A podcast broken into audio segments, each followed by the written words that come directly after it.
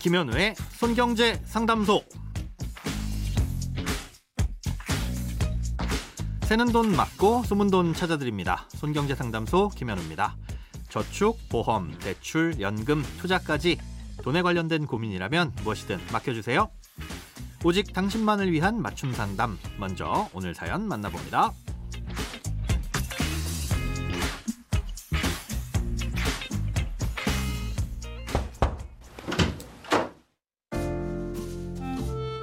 노후를 위해서 연금을 가입 중인데 앞으로는 연금을 많이 받으면 건강보험료가 올라갈 수도 있다는 소리를 들었습니다. 나중을 생각하면 연금에 납입하는 돈을 줄여야 할지 아니면 아예 해약을 하는 게 유리한지 궁금합니다. 나름 찾아보니 연간 2천만 원을 넘게 연금을 받으면 피부양자에서 탈락이 된다고 하더라고요. 그러면 연금을 받을 때 연 2천만 원만 안 넘게 받으면 되는 건가요? 만약 연금을 해약해서 한꺼번에 많은 목돈을 받았었으면 이럴 땐 어떻게 되는 건지도 궁금합니다.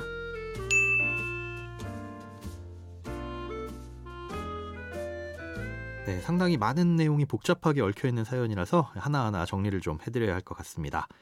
우선 연금을 많이 받으면 건강보험료가 올라갈 수 있다는 건 반은 맞고 반은 틀립니다. 연금은 종류가 여러 가지죠. 국민연금이나 공무원연금 같은 공적연금이 있고요. 또 회사의 퇴직금을 연금으로 받을 수 있는 퇴직연금, 그리고 개인이 필요와 선택에 따라 가입하는 개인연금도 있습니다. 아, 이뿐만 아니라 65세 이후에 소득 하위 70%면 받을 수 있는 기초연금도 있고요.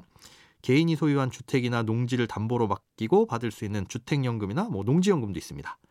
아, 이렇게 다양한 연금 중에서 건강보험료에 영향을 주는 연금은 지금 기준으로는 오직 국민연금이나 공무원연금 등과 같은 공적연금뿐입니다. 예, 나중에 은퇴를 하고 나서 이런 공적연금을 포함해서 연간 소득이 2천만 원 이하면 자녀의 건강보험에 얹혀서 보험료를 안 내도 되는 피부양자가 되는 거고요. 2천만 원을 넘게 되면 지역가입자가 되는 겁니다. 예, 그러니까 개인연금은 얼마를 받게 되든 걱정하실 필요는 없는 거죠.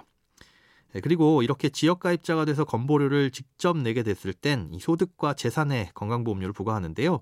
어, 이 소득엔 당연히 연금소득도 포함됩니다. 예, 다만 사업소득처럼 일반적인 소득일 경우엔 월소득의 6.99%를 곱한 만큼 건강보험료가 부과되지만 연금소득일 경우에는 절반만큼만 부과됩니다.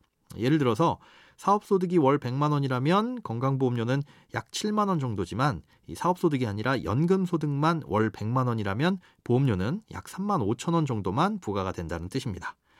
정리하자면 피부양자 자격을 볼 땐 연금도 100% 전액을 소득으로 보지만 보험료를 부과할 땐 50%만 소득으로 본다고 알아두시면 됩니다.